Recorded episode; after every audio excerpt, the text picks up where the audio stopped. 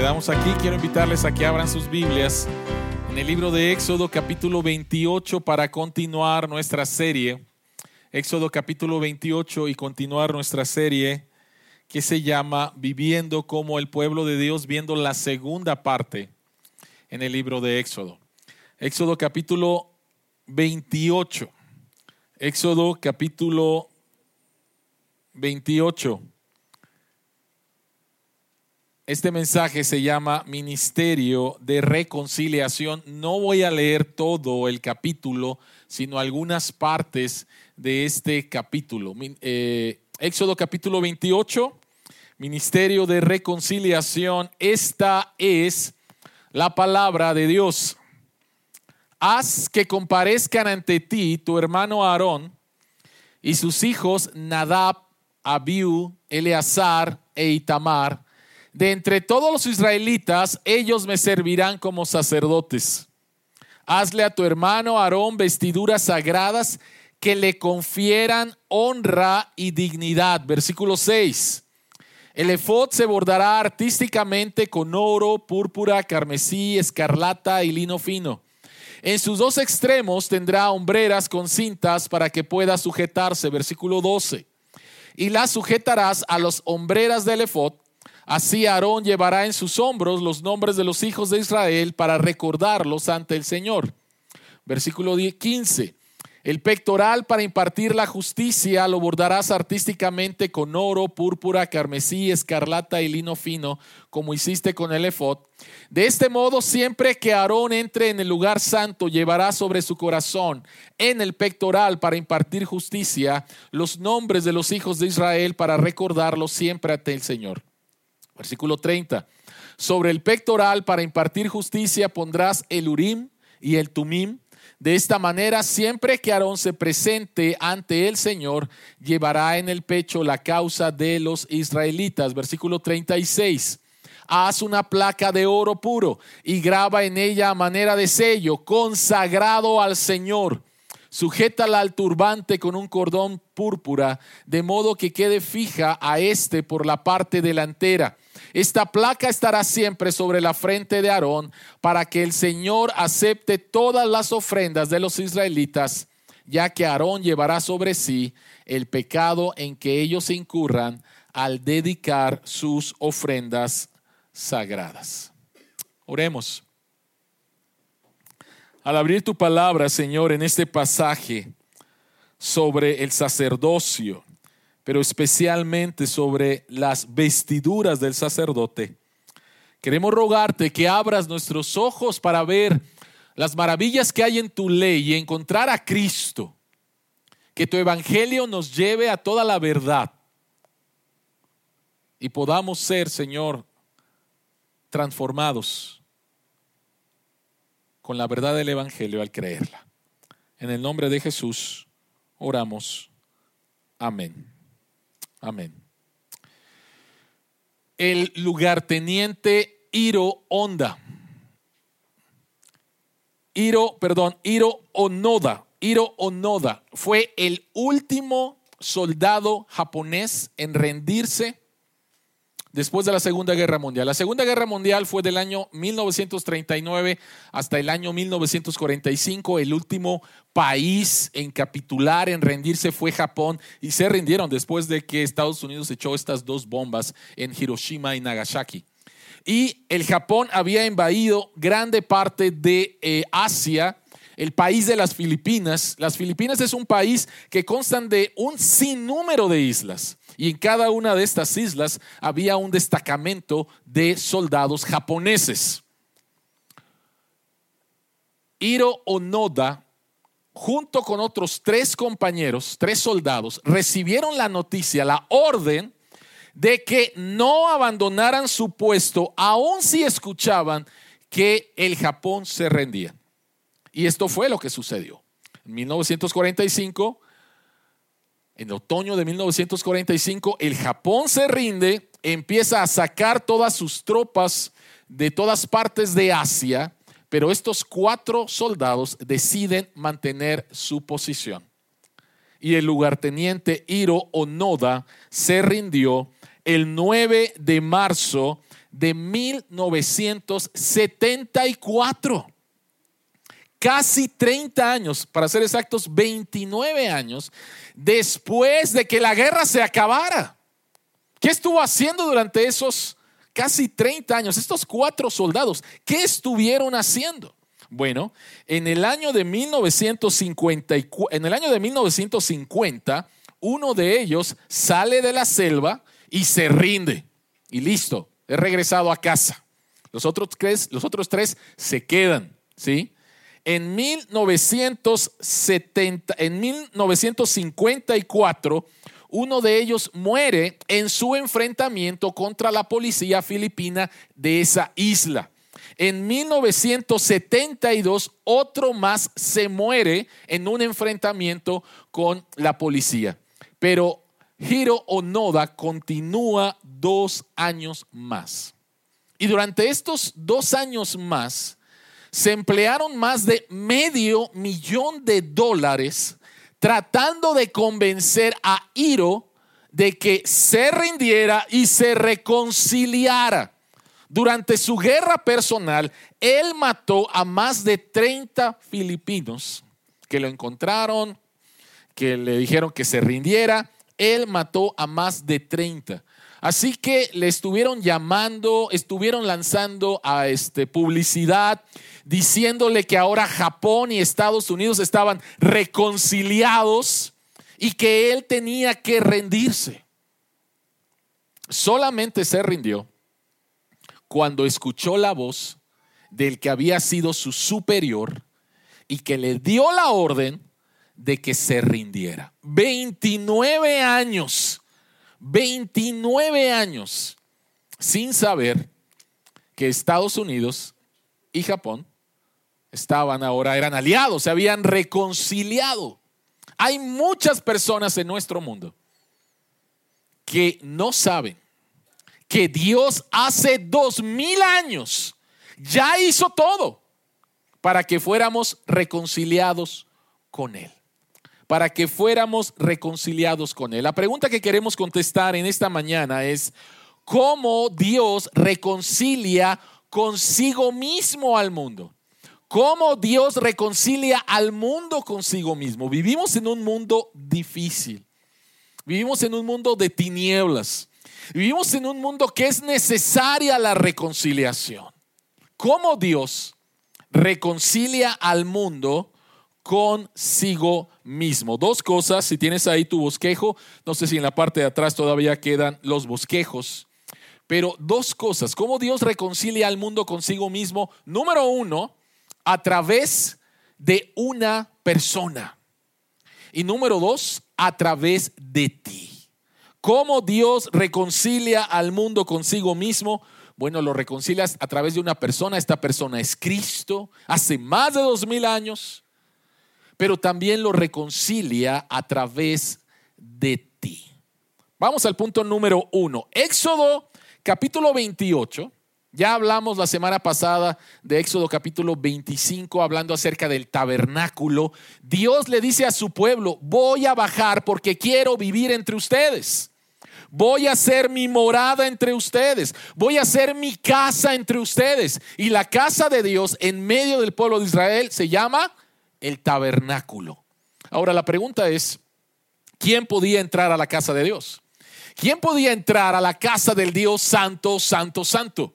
Y el que podía entrar era el sumo sacerdote una vez al año a presentarse delante de Dios. Y el capítulo 28 nos habla acerca de las vestiduras del sacerdote, del sumo sacerdote, y las vestiduras del sumo sacerdote nos van a presentar de una manera gráfica cómo Dios se reconcilia, cómo Dios reconcilia al mundo consigo mismo.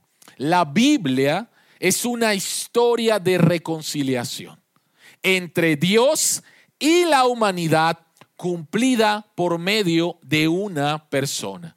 Esta persona en el Antiguo Testamento es el sumo sacerdote. Y vuelvo a decirles que la descripción que hay ahí, posiblemente en tu lectura devocional, llegas al capítulo 28 y empiezas a leer el efod, el pectoral, el turbante, y dices, ¿para qué necesito esta información? Esa es la información de hace muchísimos años y no tiene que ver nada con mi vida el día de hoy.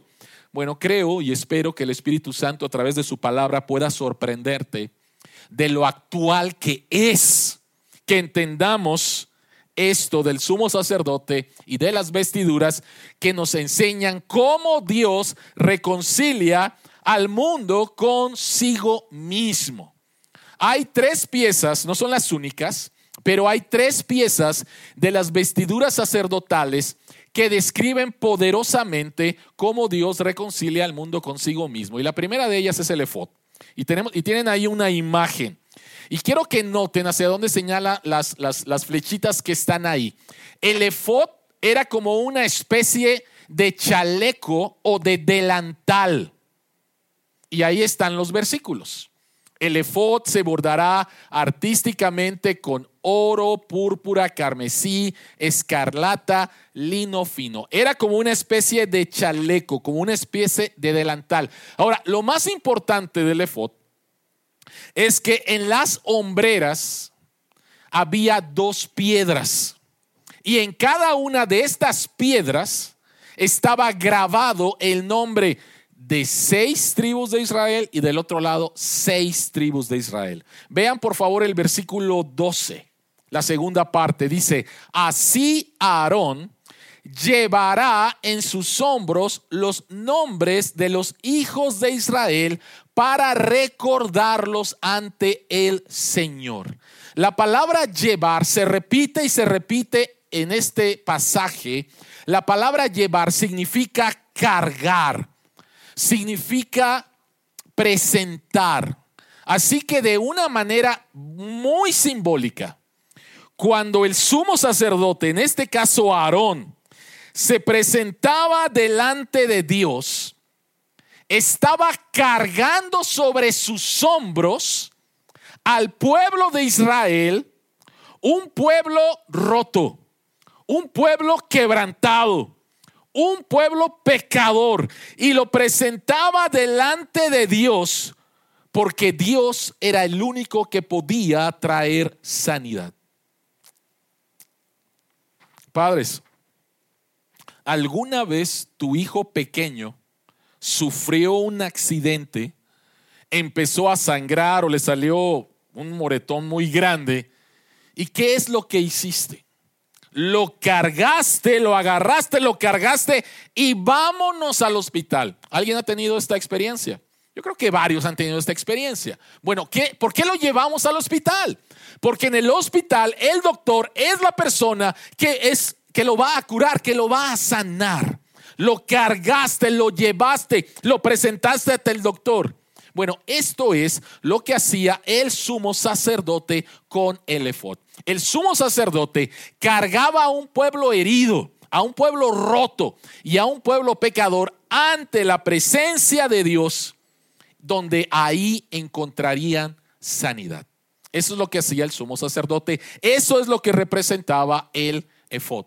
Pero otra parte interesante de la vestidura sacerdotal era el pectoral. Y el pectoral era una tela de 20 por 20 centímetros donde estaban incrustadas 12 piedras preciosas. 12 piedras preciosas. Y quiero que noten lo que dice el texto. De este modo, siempre que Aarón entre en el lugar santo, llevará sobre su corazón el pectoral. Esta frase, sobre su corazón, se repite tres veces más en el texto. Entonces, esta tela tenía 12 piedras preciosas en el corazón del sumo sacerdote. Cada una de estas piedras preciosas representaba a una de las tribus de Israel. ¿Qué es lo que Dios está diciendo? Dios está diciendo, para mí, mi pueblo es precioso, es precioso. Por eso estas doce piedras preciosas. Pero ¿qué es lo que está diciendo el sacerdote cuando se presenta delante de Dios? Está llevando cerca de su corazón al pueblo de Dios. Ahora, hay otra frase y dice, en el pectoral para impartir justicia. Los nombres de los hijos de Israel para recordarlos siempre ante el Señor. Sobre el pectoral, para impartir justicia, pondrás el Urim y el Tumim. ¿Qué significa esto?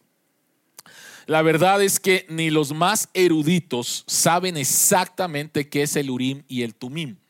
Pero el Urim y el Tumim se utilizaban para que Dios revelara su voluntad. Dios revelaba su voluntad y de esa manera su pueblo sabía qué es lo que Dios quería y conocía a Dios. Entonces, quiero que vean estas dos cosas. Por un lado, el sumo sacerdote se presentaba delante de Dios llevando al pueblo de Dios cerca de su corazón y al mismo tiempo cerca de su corazón la voluntad de Dios. Por lo tanto, el sumo sacerdote cargaba al pueblo de Dios cerca de su corazón y cargaba la voluntad de Dios cerca de su corazón. De esa manera, el pueblo de Dios y la voluntad de Dios no serían extraños. El pueblo de Dios y la voluntad de Dios no serían extraños. Dios iba a estar revelando, yo soy un Dios santo, yo soy un Dios soberano, yo soy un Dios de misericordia. Esta es mi voluntad. Y cuando se presentaba el sumo sacerdote delante de Dios, estas dos cosas eran compatibles. El pueblo de Dios podía conocer la voluntad de Dios. Quiero regresar al ejemplo que les acabo de poner. Tu hijo acaba de tener un accidente está sangrando o de repente no se levanta de la cama, tu hijo está mal. Tú lo agarras y lo llevas al hospital. Y en el hospital empiezan a hacerle toda clase de análisis. Y posiblemente lo que le van a, lo que tu hijo necesita es que le saquen sangre. Y yo no sé si aquí todos los niños son súper valientes y, ¿no? O cuando ven la agujota, de repente ah, ya, a ella no les gustó, ¿no? Mi hijo era así más o menos, ¿sí? ¿Qué es lo que haces como padre cuando es necesario hacer un procedimiento que le va a causar dolor a tu hijo? ¿Qué haces? ¿Qué haces? Lo que haces es tomar a tu hijo cerca de tu corazón, lo abrazas. Tu hijo sabe que lo amas pero al mismo tiempo sabes que lo que tu hijo necesita es un procedimiento que le va a causar un dolor, pero es necesario. Esto es lo que hacía el sumo sacerdote, llevar delante de Dios en su corazón a su pueblo y al mismo tiempo revelar la voluntad de Dios, que podría ser agradable, que podría ser posiblemente desagradable pero ahí estaba, presentando delante de Dios al pueblo, cerca de su corazón. Otra parte de las vestiduras sacerdotales es el turbante. El turbante, versículo 36, era de lino, pero en el versículo 36 dice, haz una placa de oro puro y graba en ella a manera de sello consagrado al Señor. Sujeta al turbante con un cordón de púrpura, de modo que quede fija este por la parte delantera. En esta placa estará siempre sobre la frente de Aarón. ¿Para qué? Para que el Señor acepte todas las ofrendas de los israelitas, ya que Aarón llevará sobre sí el pecado en que ellos incurran al dedicar sus ofrendas sagradas. Quiero, quiero que noten, por favor. Aarón como sacerdote, sumo sacerdote, es el representante del pueblo de Dios. Y quiero que noten por favor lo último. Dice que el sumo sacerdote se presenta delante de Dios trayendo las ofrendas sagradas, trayendo lo mejor del pueblo de Dios. Y sin embargo lo mejor está manchado por el pecado lo mejor está manchado por el pecado. Dice, ya que Aarón llevará sobre sí el pecado en que ellos incurran. Así que el sumo sacerdote se presenta delante de Dios cargando al pueblo de Dios, llevando sobre su corazón, cerca de su corazón al pueblo de Dios, llevando cerca de su corazón la voluntad de Dios y llevando la culpa del pueblo de Dios ante este Dios santo, santo y santo. Y se necesita un sacrificio. Se necesita el derramamiento de sangre para el perdón de pecados. Se necesita un sustituto. Pero otra vez, el punto que quiero recalcar es este. El sumo sacerdote cargaba el pecado del pueblo de Dios aun cuando ellos pensaban que estaban dando lo mejor en sus ofrendas. El pecado nos ha afectado tanto que aún nuestros actos de arrepentimiento delante de Dios están manchados por el pecado. Y necesitamos el perdón incluso de lo mejor de nosotros. Es interesante que el capítulo 29 se describen todas las vestiduras del sacerdote y el capítulo 29 nos habla acerca que hay un problema con el sacerdote. Y es que el sumo sacerdote se presenta, sí, representando a un pueblo pecador, pero el sumo sacerdote es pecador. El sumo sacerdote es un pecador y él tenía que presentar nuevamente un sacrificio por sí mismo antes que presentarse delante de Dios e interceder por los pecados del pueblo de Dios. Así que hay un problema. El sumo sacerdote no es perfecto. Él mismo tiene problemas. Y si no está delante de Dios bien, él va a caer muerto delante de la presencia de Dios. Y de hecho hay, ejemplos de esto. ¿sí? De hecho, el, el oficio del sacerdocio en el Antiguo Testamento encontramos muchos problemas y muchas personas que abusaron de, de su oficio. De hecho, Oseas capítulo 3, el versículo 4 nos dice, ciertamente los israelitas vivirán mucho tiempo sin rey, ni gobernante, sin sacrificio, ni altares, ni efod, ni ídolos. En otras palabras, el oficio del sumo del sacerdocio en el Antiguo Testamento fracasó de muchas maneras. Y el anhelo del pueblo es cuándo va a venir un sacerdote que no tenga que pagar por sus propios pecados. Y ese sumo sacerdote es Jesucristo. El sumo sacerdote es Jesucristo. Todo lo que tiene que ver con el tabernáculo, todo lo que tiene que ver con el oficio del sacerdocio apunta verdaderamente a Cristo. ¿Cómo lo sabemos? De dos formas. La primera de ellas porque la misma Biblia nos dice. Hebreos capítulo 4, versículo 14 dice, por lo tanto, ya que en Jesús, el Hijo de Dios, tenemos un gran sumo sacerdote. Entonces, el Nuevo Testamento, en el libro de Hebreos nos dice, todo lo del Antiguo Testamento apuntaba a Cristo y Jesucristo es el verdadero sumo sacerdote. Pero es muy interesante que en el Evangelio de Juan, el capítulo 19, en el capítulo 19, cuando Jesucristo está a punto de ser crucificado, se nos dice que una de las cosas con las cuales se burlaron de Cristo es que le pusieron un qué?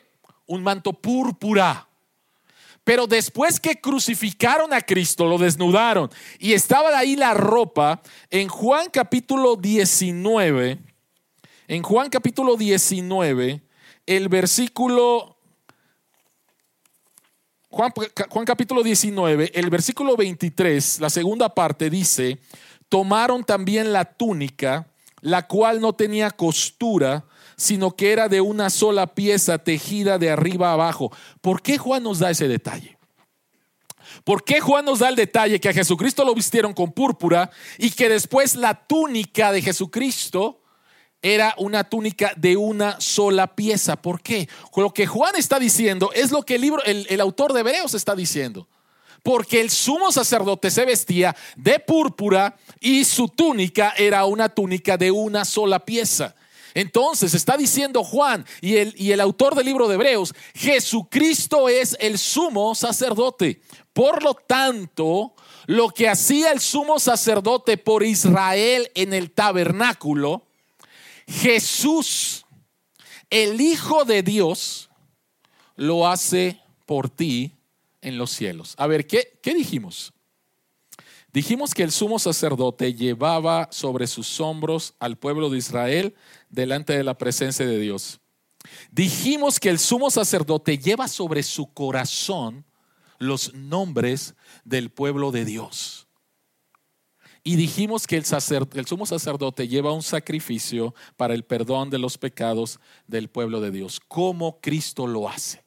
¿Cómo verdaderamente eso se cumple? ¿Cómo verdaderamente eso se cumple? Jesucristo murió por nuestros pecados. Él es el sustituto. En la cruz Dios voltea su cara y cae Jesucristo sobre maldición. A los tres días Jesucristo resucita. A los cuarenta días asciende a los cielos. Y el libro de Hebreos, el libro de Hebreos, voy otra vez, voy a regresarme a 4.14. Vean por favor. Tenemos un gran sumo sacerdote que ha atravesado los cielos y se presenta delante de Dios. Si lees el pasaje entero, Jesucristo se presenta ante el tabernáculo no hecho por manos humanas. Y Jesucristo lleva nuestros nombres delante de Dios. Isaías capítulo 49, el versículo 16 dice, en las palmas de mi mano te he grabado. Si el sumo sacerdote llevaba cerca de su corazón los nombres de los hijos de Israel, de las tribus de Israel y se presentaba delante de Dios, Jesucristo ha grabado en sus manos tu nombre. Y Él está ahora, se presenta delante de Dios con tu nombre grabado en sus manos, lo cual significa que Él nunca puede olvidarte. Él nunca va a poder olvidarte. Todos nosotros, todos nosotros somos personas quebrantadas.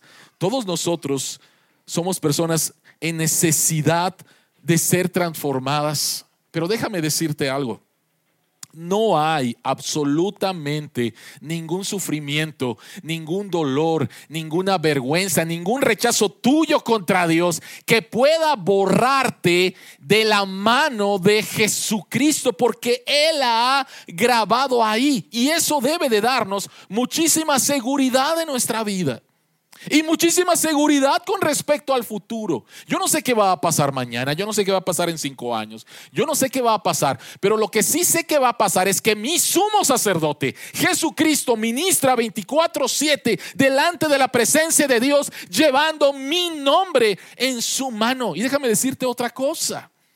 Muchos de nosotros al mirar nuestro pasado, nos avergonzamos de nuestro pasado, nos dolemos de nuestro pasado. Pensamos que es un pasado desperdiciado. Pensamos, qué malo hice en el pasado. Déjame decirte algo. Dios, nuestro sufrimiento, nuestro dolor del pasado, Dios no lo desperdicia. Porque sabes qué es lo que está al lado de tu nombre, al lado de tu pasado. Lo que está al lado es la cicatriz de los clavos que traspasaron la mano de Jesús. Lo que está al lado de tu nombre es la cicatriz del sufrimiento de Cristo. Y el sufrimiento de Cristo no fue desperdiciado. El sufrimiento de Cristo Dios lo utiliza para nuestra salvación. Por lo tanto, si tú piensas que tu pasado ha sido desperdiciado, que es un pasado de sufrimiento, que es un pasado que quisieras olvidarlo por completo, déjame decirte que en Dios es diferente. Tu mano está grabada en las manos de Jesús y tu pasado de quebranto puede ser usado para la gloria de Dios, para tu bien y para la reconciliación de aquellos a tu alrededor. Tu pasado de quebranto, tu pasado de dolor, está al lado del sufrimiento de Cristo, de la herida de Cristo, de la cicatriz de Cristo. Y si el sufrimiento de Cristo fue usado por Dios para traer nuestra salvación, entonces también tu pasado que dices que no sirve para nada, déjame decirte que sí. Y déjame decirte una razón muy rápida. Hay personas al igual que tú que han hecho lo que tú has hecho. Y esas personas piensan que no hay salvación para ellos, que no hay esperanza para ellos, pero cuando tú te presentas y compartes tu testimonio, estas personas lo que van a ver es esperanza. Estas personas lo que pueden ver es esperanza. Y si Dios tuvo misericordia de ti, y si Dios te ha transformado a ti, entonces Dios puede transformarme a mí. Y ese pasado es redimido. Ese pasado es rescatado. Y ese pasado es usado para la gloria de Dios, para tu bien y para reconciliar a otras personas. Y esto me lleva al segundo punto. ¿Cómo Dios reconcilia al mundo consigo mismo? Número uno, a través de una, de una persona. Esta persona era representada en el Antiguo Testamento como el sumo sacerdote, pero su oficio se cumple perfectamente en Cristo, a través de una persona. Pero número dos, a través de ti, por medio de ti. ¿Cómo, cómo por medio de mí? ¿Cómo por medio de mí? Es interesante que en el libro de Éxodo, capítulo 19, versículo 6, Dios salva al pueblo de Israel, pero vean lo que Dios les dice. Dios les dice, ustedes serán para mí un qué? Un reino de sacerdotes, una nación santa, una nación santa. Yo quiero que cada uno de ustedes sean sacerdotes que puedan buscar a otros para que esos otros se reconcilien conmigo. Ahora, Pedro utiliza estas mismas palabras en Primera de Pedro capítulo 2 versículo 9 y Pedro dice, hablando de la iglesia, Pedro dice, "Pero ustedes son linaje escogido, escogido y qué más? Real sacerdocio, nación santa, pueblo que pertenece a Dios, ¿para qué? Para que proclamen, para que proclamen. Una de las cosas que hizo la reforma es rescatar esta verdad, el sacerdocio universal de los creyentes. Tristemente, la iglesia romana enseñaba que solamente podían ser ciertas personas los sacerdotes y el pueblo acudía a estos sacerdotes para encontrarse con Dios. Eso no enseñan las escrituras. Podemos tener libre entrada a Dios por medio del trabajo del verdadero sumo sacerdote Jesucristo, pero después no necesitamos ningún otro mediador humano. Esto es lo que rescató la reforma la verdad de las escrituras del sacerdocio universal de los creyentes. En otras palabras, tú eres un sacerdote. Tú eres un sacerdote. ¿Para qué? Para que proclamen las obras maravillosas de aquel que los llamó de las tinieblas a su luz admirable. Y para reafirmar esto, Pablo nos enseña en 2 de Corintios capítulo 5 a partir del versículo 17. Pablo dice, "Por lo tanto, si alguno está en Cristo, es que una nueva creación. Las cosas viejas pasaron. He aquí todo es hecho nuevo." Pero vean lo que dice Pablo. Pablo dice, "Todo esto proviene de Dios, quien por medio de Cristo nos reconcilió consigo mismo." ¿Y qué dice? Y nos dio el ministerio de la reconciliación. Esto es que en Cristo Dios estaba reconciliando al mundo consigo mismo, no tomándole en cuenta sus pecados y que encargándonos a nosotros el mensaje de la reconciliación. Así que somos embajadores de Cristo, somos sacerdotes de Cristo, somos embajadores de Cristo. Un embajador es el representante de un país en otro país, no de su, o sea, de su país en un país que no es su país. Así que somos embajadores de Cristo, como si Dios los exhortara a ustedes por medio de nosotros. En nombre de Cristo les rogamos que se reconcilien con Dios. Este es el mensaje. Yo fui reconciliado, tú fuiste reconciliado por gracia a través de la obra de Cristo. Alguien te compartió el Evangelio. Y ahora nosotros somos llamados a decirle a la gente, en nombre de Cristo te ruego que te reconcilies con Dios. ¿Quién escribió este pasaje? Le escribió Pablo. ¿Quién fue Pablo? Pablo fue un perseguidor de la iglesia. Pablo fue un asesino. Pablo asesinó a cristianos. Pablo metió a la cárcel a cristianos. Y cuando se supo que Pablo se convirtió, la gente no lo creía. Quiero imaginarme que hubo gente que Pablo conoció y Pablo supo que era el culpable de que esa persona se hubiera quedado huérfano. O que esa persona perdió a su esposa o perdió a su esposo porque los metió a la cárcel o él los mató. Pablo experimentó de primera el ser reconciliado con Dios. Y después empieza a proclamar este mensaje por todos lados. Algunos lo aceptaron, otros lo rechazaron, pero él trabajó como un sacerdote, como un embajador, rogándole a la gente, en nombre de Cristo, reconcíliate con Dios. ¿Qué es lo que vemos en este mundo? Vemos diferentes manifestaciones de gente que no está reconciliada con Dios, gente que abusa de su trabajo, y que esto trae repercusiones en su familia. Gente que abusa de las buenas cosas de Dios. Gente que abusa de drogas, gente que abusa de alcohol, gente que abusa de diferentes formas, gente que busca nuevamente de relación en relación, de relación en relación, buscando su verdadero valor, significado y propósito. El día de ayer tuvimos la marcha del orgullo LGBT ¿Qué es lo que ellos están buscando? Están buscando un Salvador, están buscando significado, propósito, valor.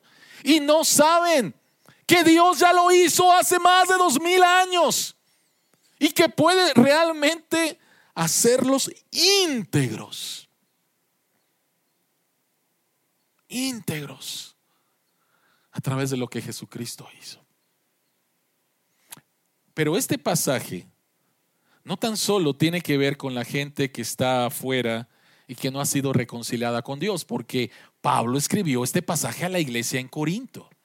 Dentro de la iglesia hay gente, ya son hijos de Dios, pero están viviendo desobediencia y este es un mensaje para ellos, reconcíliate con Dios. Uno de los, uno de los profesores de Biblia muy reconocido en los Estados Unidos, ya está con el Señor. Él se llamaba Howard Hendricks, fue profesor en el Seminario Teológico de Dallas.